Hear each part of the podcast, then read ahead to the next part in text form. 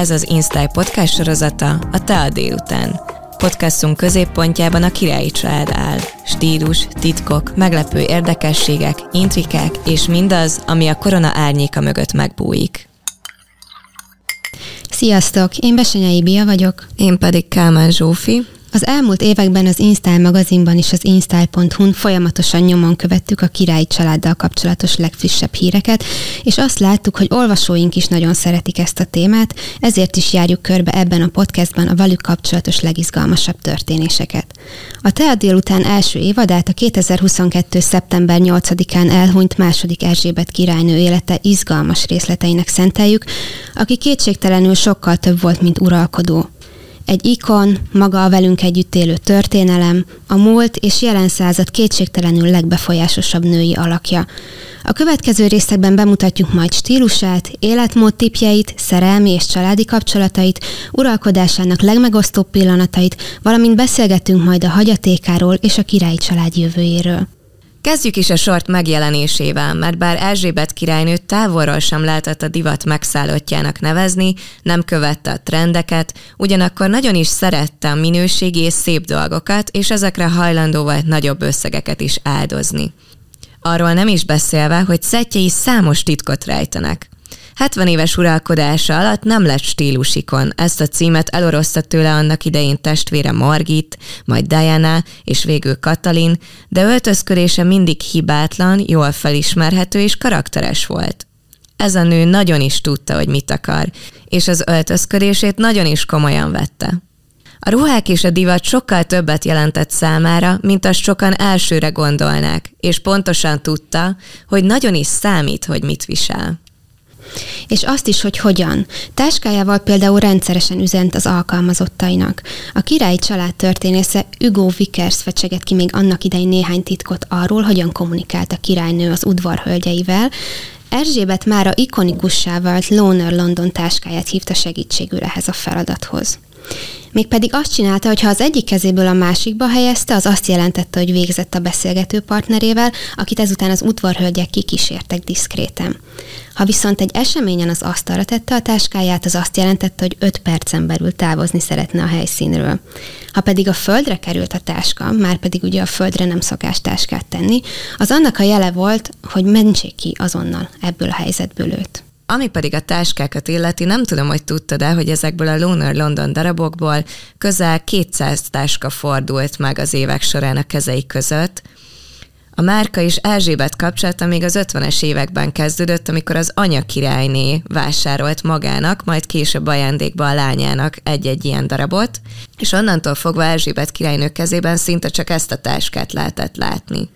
Az uralkodó és a márka között az évek során nagyon szoros kapcsolat alakult ki, és pontosan tudták, hogy Erzsébet királynő mit szeret egy táskában. Például szerette a hosszabb vápántokat, nem ezt a nem ezt az átvetős megoldást kell itt elképzelni, hanem egyszerűen csak, hogy ugye ne a hónalja alá csapja a táskát, hogy a mozgásban, mozgásában ezt őt ne zavarja. A zsebeket és a kis fakkokat ki egy nagy térbe szeretett pakolni és ha már a nagy térről van szó, egyébként arról is lehetett már olvasni, hogy miket tartott mindig magánál. Állítólag Erzsébet királynő táskájában mindig helyet kapott egy tükör, rúzs, mentolos cukorka, olvasószemüveg, toll, fotók a családjáról, tapadókorongos kampó, amivel a táskáját ö, oda tudta rögzíteni az asztal alá, hogy ne kelljen ugye a földre tennie, ha csak nem akart ugye távozni a helyszínről.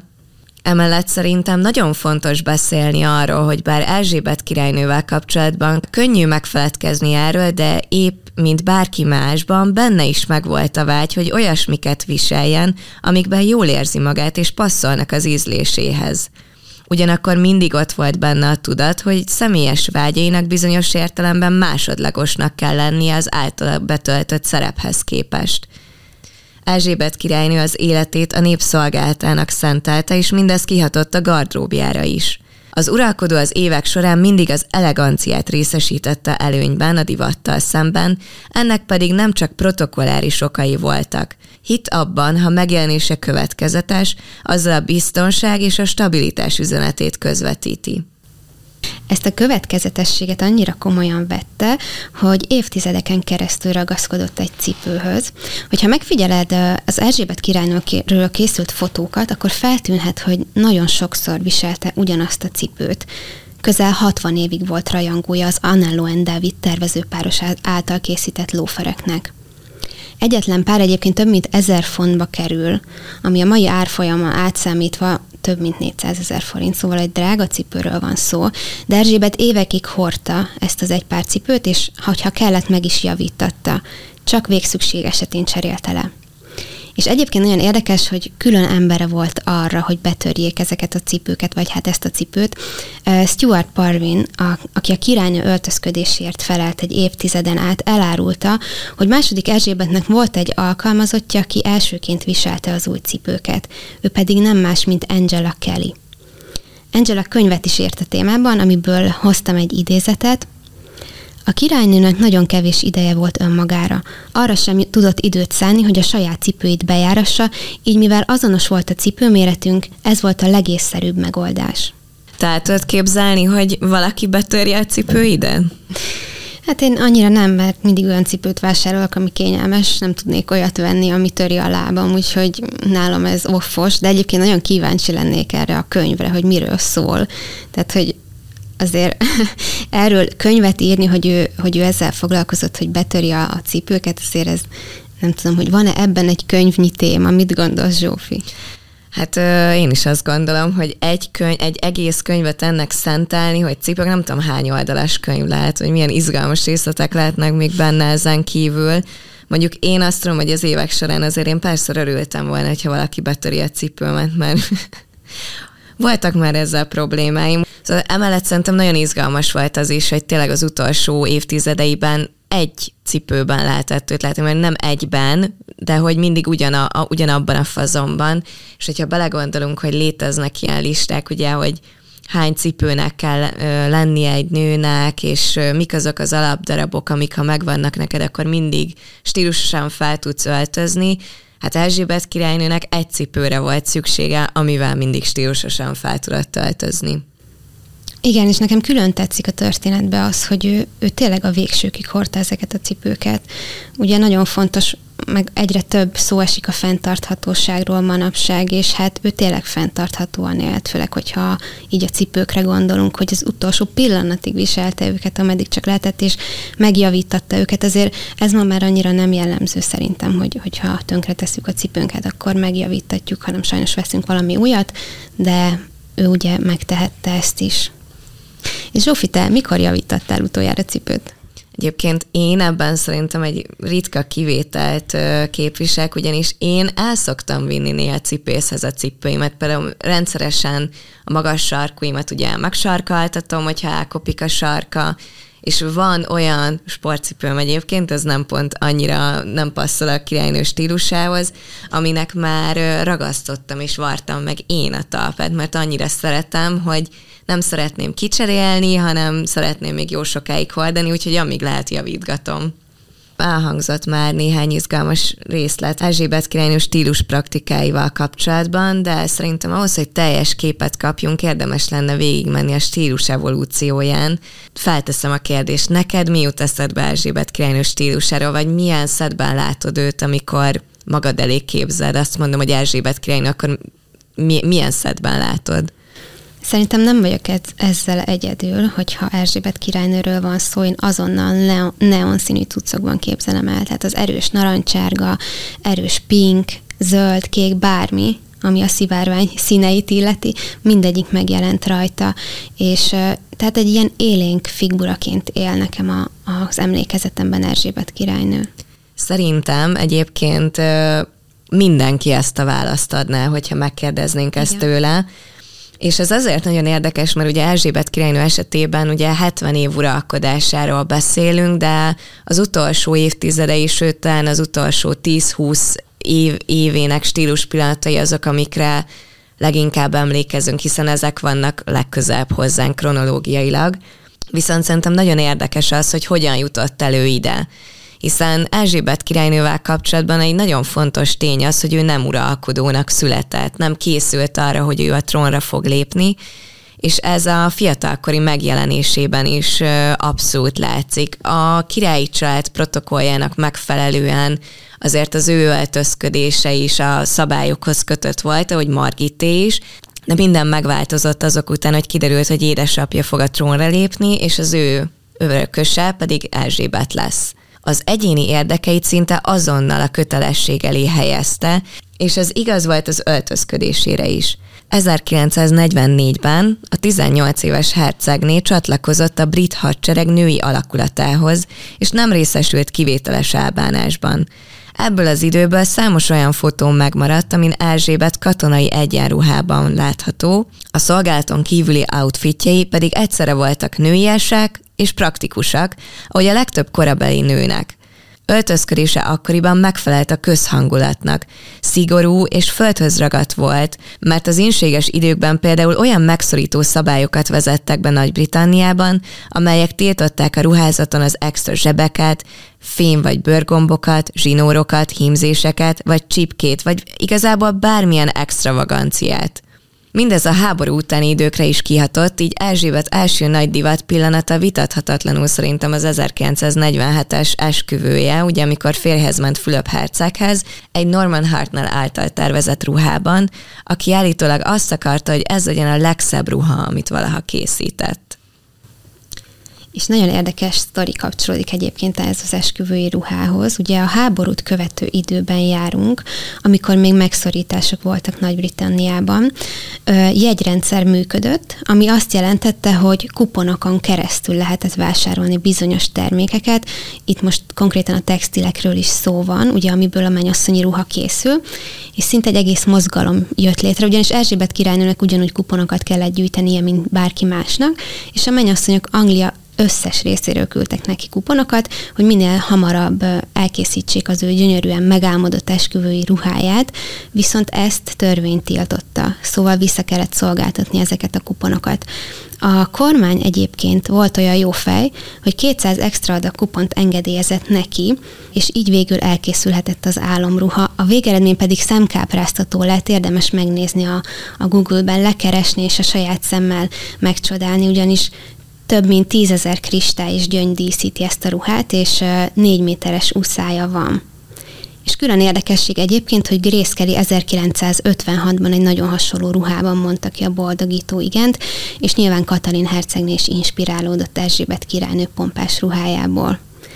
Zsófi, nem tudom, hogy te mit szólnál, hogyha ilyen kuponokon keresztül tudnál csak esküvői ruhához jutni. Nehéz ezt ma már elképzelni szerintem. De ez biztos, hogy tehát nem egy királyi esküvőhöz méltó helyzet lehetett, hogy, hogy ő neki kuponokat kell gyűjtenie.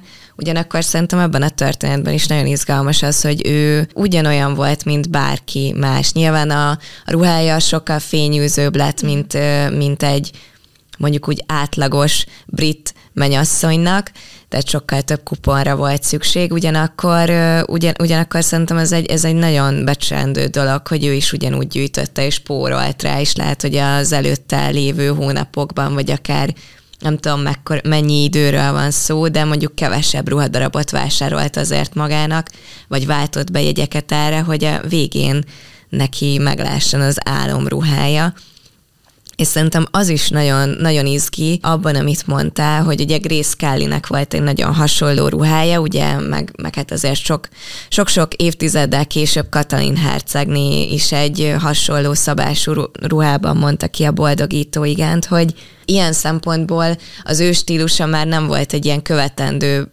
példa, vagy amit másoltak a, másoltak a, a, a nők, Viszont, viszont az esküvőre idején, amikor fiatal volt, akkor ő, ő volt az az ikon, aki, akinek, akinek másolták a, a megjelenését.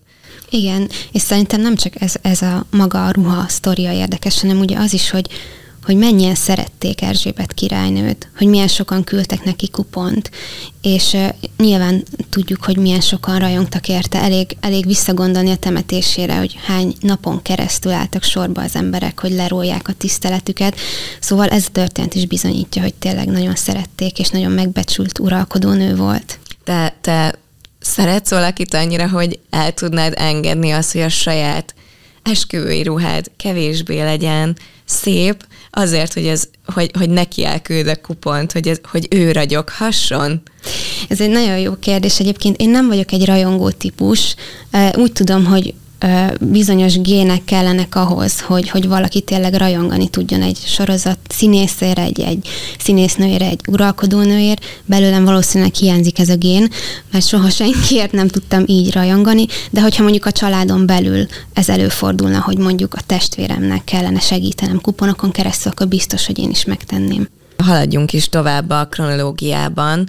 Ugye az esküvő után elérkezünk az 50-es évekhez. Ez volt az az évtized, amikor a fiatal hercegnő trónra lépett. Sokkal hamarabb egyébként, mint bárki várta. Churchill például 6. György király halálakor meg is jegyezte, hogy az új királynő 25 évesen csak egy gyerek. Mindezek ellenére Erzsébet továbbra is maradt a nőjes sziluetteknél, a gyöngyöknél és a már védjegyének számító frizurájánál, ám elkezdett törekedni arra, hogy bebizonyítsa értékeit és érettségét. Stílusa mondhatni egyre királyi irányt vett, fehér kesztyű, rengeteg kiegészítő, ékszerek, finom apróságok jelentek meg a szettjein, Valamint ehhez kapcsolódóan szerintem nagyon érdekes, ugye Erzsébet királynő hosszú éveket töltött uralkodása alatt egyedüli nőként a férfiak között. Az 50-es években pedig még egy igen erősen patriarchális időszakban örökölte meg a trónt. Teljesen érthető lett volna szerintem, ez ugye a mai társadalomban is látható, amikor egy magasabb státuszban dolgozik egy nő, hogy kicsit ilyen maszkulinabb lesz, meg az öltözködése is általában kevésbé nőies, hogy őt komolyan vegyék. A Erzsébet királynő nem így tett. Az uralkodása korai éveitől a róla készült utolsó fotóig szerintem elvitat vitathatatlan, hogy ő mindig nagyon nőies volt. Igen, és nem csak nőies volt, de a véleménynyilvánításnak egy nagyon kifinomult módszerével élt. Sosem ment bele nyílt konfrontációba, ennél egy jóval megfontoltabb és cselesebb technikát fejlesztett ki. Gyakran nyilvánított véleményt ugyanis a ruháival és a kiegészítőivel. A divat diplomácia, azt ugye ma már ismerjük ezt a fogalmat, hiszen a divat egy nyelv, és Erzsébet királynő volt az első uralkodó, aki ezt megértette és magáévá tette. Nagyon jó példa erre, amikor Donald Trumpal találkozott, akkor egészen egyszerűen azt a brost vette fel, amit Michelle és Barack Obamától kapott. Amikor pedig a parlamentben mondott beszédet közvetlenül azután, hogy Nagy-Britannia kilépett az Európai Unióból, akkor nem koronában érkezett, pedig ugye a protokoll szerint koronát kellett volna viselnie, hanem egy olyan kalapban, ami színeiben az Európai Unió zászlaját mutatta meg, tehát hogy kék és sárga színben pompázott, de egyébként az egész szettje kék és sárga volt. Tehát ezzel egyértelműen jelezte azt, hogy ő az a Brexit ellen van, vagyis volt tartják azt, hogy egy női vezető, ugye, hogyha megemeli a hangját, vagy hangosan, látványosan kifejezi a véleményét, hangot ad a hangot ad a véleményének, akkor az ugye sokszor mondják azt, hogy ez hiszti, nem lehet komolyan venni, és ezért szerintem különösen izgalmas az, hogy ő hogyan fejezte ki a véleményét, mert ez a, aki értette, értette, aki nem, nem. Volt, akinek lehet, hogy akár napokkal később esett le, hogy mit miért viselt, mégis ott van az, hogy ő szavak nélkül, de elmondta, hogy miről mit gondol. Igen, vagy valaki csak nem is akarta megérteni, szerintem. Mm, biztos, hogy volt olyan is, aki nem értette, hogy ezért, azért ez nagyon ö, jól és mélyen bele kellett ásni az ő öltözködésének a, az apróságaiba, hogy, hogy egy, egy bros mondjuk kitől van, hogy azt miért választja. Vele kapcsolatban szerintem nagyon érdekes az is, hogy az 50-es években ugye a kegyeiért még versengtek a divatházak, Ám egy-két kivételt eltekintve ő mindig brit tervezőktől választott, meg szabóságoktól, márkáktól, kisebb ilyen műhelyekből. Van egy nagyon híres kivétel, nem tudom, hogy ez megvan előtted. 1958-ban egy hivatalos portréfotózáson egy mesés Dior ruhában lehetett őt látni, És uh, ugye Christian Dior híresen uh, közel állt a királyi családhoz, viszont nem Erzsébethez. Testvére Margit uh, egyébként nagyon sok Dior ruhát viselt. Erzsébet viszont elég hamar eldöntötte, hogy ő leginkább brit tervezők darabjait fogja viselni, valamint nagyon, uh, nagyon érdekes az is, hogy Erzsébet királynő az elsők között volt, aki beleszeretett és bizalmat szavazott a tervező zseni által megálmodott New Look kollekcióba, ami pedig a 20. század egyik legfontosabb divat pillanata. Szóval a New Lookról egyébként ugye azt kell tudni, hogy a 20. század elején a nők egyre inkább kezdtek feszengeni azokban a ruhákban, amiket addig viseltek, és kezdték, kezdték egyre kijebb tolni a határaikat, ugye eldobták a fűzőiket, nem akartak semmi olyasmit viselni, ami, ami kényelmetlen számukra, és ugye a 20. századra pedig elérkeztünk oda, hogy szinte ilyen alaktalan, szabás nélküli ruhákban jártak, ugye egyre levágatták a hajukat, ugye Kokosanára kell például gondolni, hogy, hogy ő neki milyen volt a ruháinak a sziluettje. Megtippelni is nehéz szerintem, hogy ez ez milyen, hogyan folytatódott volna a divat történelemben, ugye, hogyha nem, nem történik, nem tör ki a második világháború, ami, ami ugye mindent megváltoztatott. Ugye a nők is elkezdtek dolgozni, beépültek a, a munkaruhák, minden nagyon praktikus és kényelmes lett, és ugye a háború után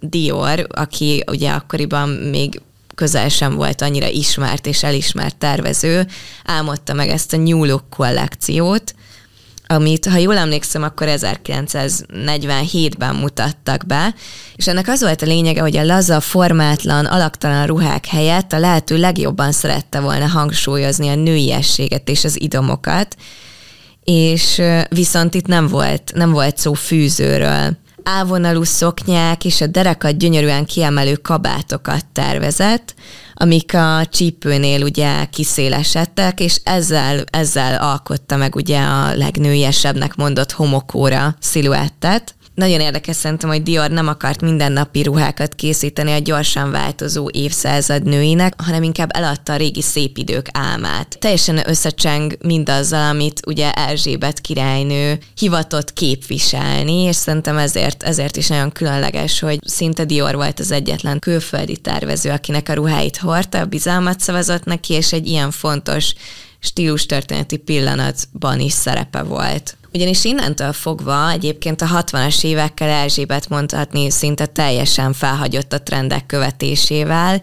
A miniszoknyák, meg az akkor megjelenő mezitlábas hippi stílus már abszolút nem passzolt egy királynő megjelenéséhez, és ekkor kezdett el kísérletezni az élénk színekkel, meg ezekkel a monokróm szettekkel, Akkoriban még egyébként van egy-két olyan szettje, ami szerintem nagyon érdekes, hogy még leopárd mintás darabokban is lehetett őt látni. Innentől kezdve kezdtek el felépülni a rá jellemző stílusjegyek. Ugye ilyen például a kalapja is. Igen, abszolút. Uh, Sally Bedell Smith, a királyi család történetírója állította azt, hogy a királynő imádott tiarát viselni. Kielvezte minden egyes pillanatát, amikor olyan eseményre mehetett, amikor tiara lehetett a fején, és amikor ez nem történhetett meg, meg nyilván nem viselhetett minden alkalommal mindenhova tiarát, akkor kalapot viselt inkább helyette. És erre is egyfajta koronaként tekintett, és egy ponton az identitásának a részévé vált. Ugye a britek kalapszeretete az nem második Erzsébet királynővel kezdődik, hanem egészen 1571-ig nyúlik vissza, amikor még első Erzsébet királynő kihirdetett egy új törvényt, ez volt a kalapszabály, ami azt jelentette, hogy 7 éven felülieknek minden vasárnap kalapban kellett bárhova menniük, megjelenniük, bármilyen eseményen vettek részt, ami azért nagyon érdekes, és Nyilván ma már nem létezik ilyen szabály, nem viselnek sehol kötelezően kalapot. A brit felső osztály mégis megtartotta ezt a szokást élükön második Erzsébettel, aki több mint 5000 különböző kalapban volt látható az élete során. Azért ez nem egy kis szám, ugye? Úristen, 5000 kalap. Nagyon, nagyon kíváncsi lennék, hogy, hogy ezeknek a megtervezésében nyilván, nyilván ő is ott volt, meg, meg volt véleménye arról, hogy milyen legyen. Szóval most, ha így belegondolok, hogy kalap, akkor nem tudom, mondjuk 10-15 különböző fazon tudok elképzelni Igen. magam előtt, hogy hogy lesz ebből 5000 teljesen különböző formájában, stílusában, színeiben más darab, azért ez, ez nem egy kis kihívás lehetett. Az az érdekes, ugye, hogy cipőből egy volt, amit nagyon szeretett, kalamból viszont 5000, úgyhogy hát látszik, hogy tényleg volt olyan ruhadarab, amit ő is jobban preferált, úgyhogy hát valaki a kalapokat szereti, valaki a táskákat, valaki a cipőket, Erzsébet királynő egyértelműen a kalapokat szerette ez, jobban. Ez egyértelmű, igen. Igen, a kalap valóban Erzsébet stílusának egyik emblematikus eleme, de még mindig nem érkeztünk el ahhoz, amit, amit az elején mondtál, azok a bizonyos szettek, amik a szivárvány minden színében pompáznak. Említettük, hogy a 60-as, 70-es évek trendjei az, az, az úgy köszi nem. Legközelebb Erzsébet királynőt egyébként a 80-as évek szele azért megcsapta. Nagyon érdekes, abból az időszakból azért látni lehetett raj, rajta egy-egy különlegesebb darabot, ugye 80-as évekre jellemzőek ezek a nagy puffos ujjak, ezek a masnis elől nyaknál megkötött nagy ma, masnis blúzok, illetve a vibráló minták. Én láttam, lát, van, van róla például olyan szett, ilyen flit, flitteres és virág mintásról van rajta, Egyébként sokan tartják úgy, hogy ez, ez már részben köszönhető volt Diana-nak, ugyanis itt, itt, itt már Diana feltűnt a királyi család színén, és ugye őt azonnal egy, egy stílusikonként kiáltották ki, és ez volt az a pont, amikor Erzsébet még még mondhatni megpróbálta felvenni vele a versenyt, és, és újra magára szedte az adott évtized trendjeit. És ezután érkezünk el egyébként a 90-es évekig, amikor megkapta a színek királynője jelzőt. Ez volt egyébként uralkodásának legnehezebb évtizede, ugyanis három gyereke is elvált ekkor, tűz a Windsori kastélyban, és ebben az évtizedben volt ugye Diana hercegné tragikus végkimenetelő autóbalesete is. Igazából a királyi család és Erzsébet királynő népszerűsége is zuhanni kezdett, a monarchia sebezhetővé vált, és sokak szerint épp ezért szilárdította meg épp ekkor Erzsébet királynő a megjelenését. Új stylistja Andrea Kelly megújította a királynő megjelenését, és elhozta azt a stílust, amelyet ma már mindannyian ismerünk. Merész színek, parádés kalapok, gyöngyök, brossok, tweetszoknyák és az a bizonyos fekete kézitáska külön érdekes az, hogy miért fordult a színek felé, vagy gondolom, hogy azért sokakat érdekel, hogy mi volt a mögöttes motiváció, hogy ilyen színes szettekben jelenjen meg. Második Erzsébet királynő az uralkodása alatt számtalanszor bizonyította, hogy ő nagyon tudatos, és nyilván ez az öltözködésében is megjelent e, teljesen egyszerű célja volt, amiért mondjuk én is, vagy te is, Zsófi, felveszünk akár egy neonszínű szoknyát, vagy, vagy egy pink felsőt, mégpedig a láthatóság, tehát, hogy kitűnjön a tömegből neonszínekkel gondoskodott arról, hogy mindenki jól lássa őt a, a hivatalos eseményeken, és ugye, hogy a fotókon is kitűnjön a tömegből. Azért egy, egy hivatalos eseményen általában mindenki bés, fekete, fehér, tehát visszafogott színeket visel, Erzsébet királynő ezzel teljesen szembe ment. Zsófia Veszexi grófné azt állítja, hogy a következő is elhangzott Erzsébet királynő szájából, ha színeket viselnék, senki sem tudná, hogy ki vagyok. Nyilván ez egy túlzás, hiszen Erzsébet királynőről mindenki tudta, és a mai napig tudja, hogy kicsoda, de, de szerintem nagyon érdekes érdekes volt ez a, ez a technika, és ez, ez a sok minden, amit ő alkalmazott az öltözködésében. Nem tudom, hogy Zsófi, te szoktál-e ilyen technikákat alkalmazni? Abszolút nem. Én nem vagyok egy, nem, nem vagyok a színek ember, az én ruhatáram az imént említett fekete, fehér, szürke és bézs, úgyhogy azt, azt hiszem, hogy ha, ha rólam van szó, akkor én nem szeretnék kitűnni.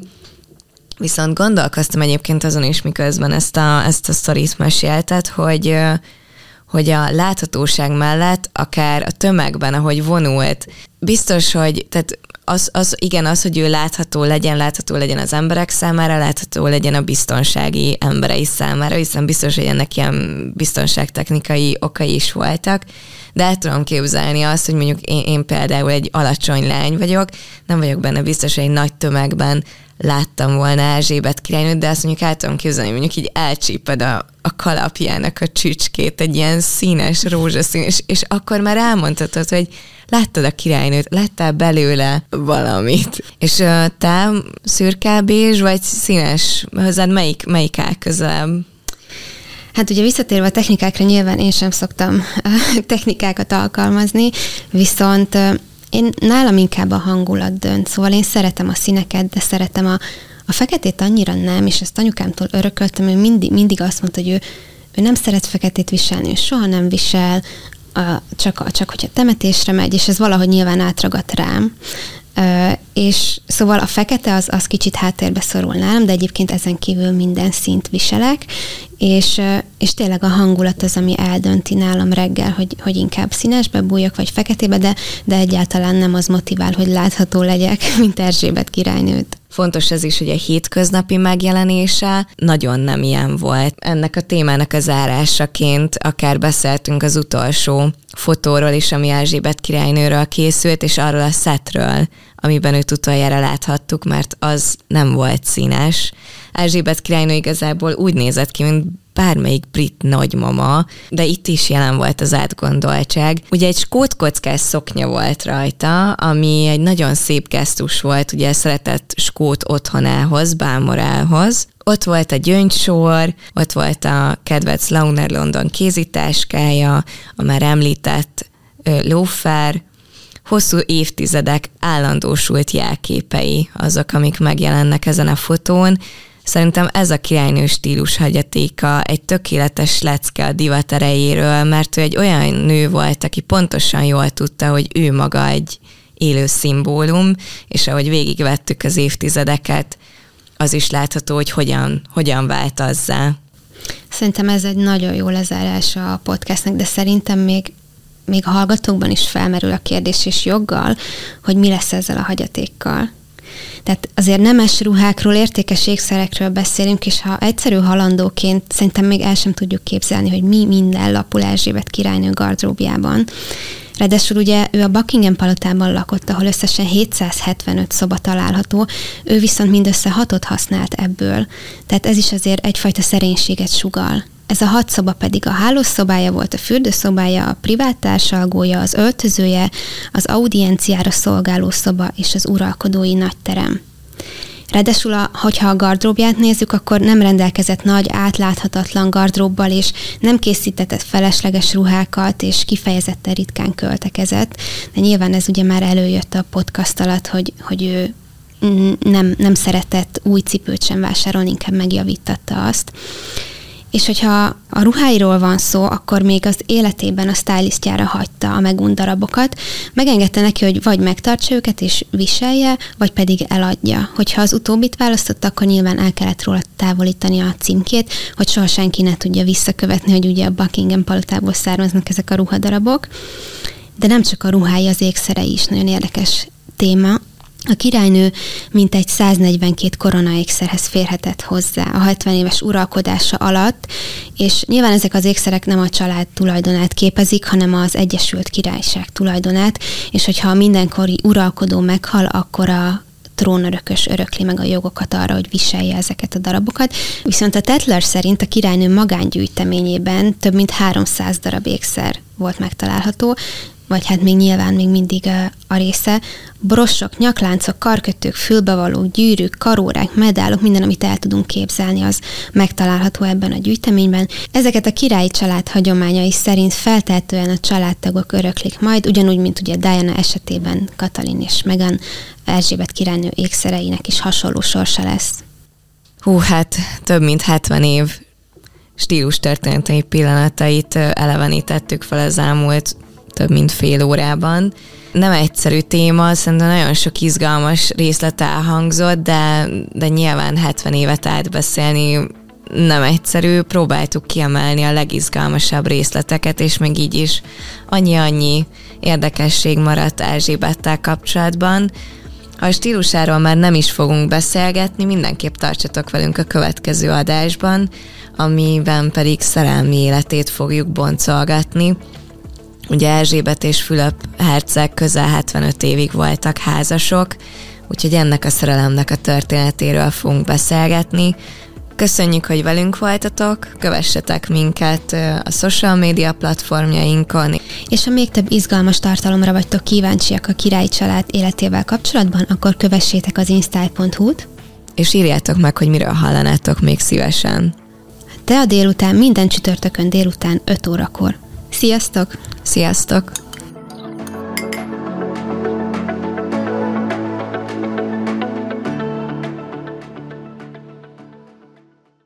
A műsor a Béton partnere.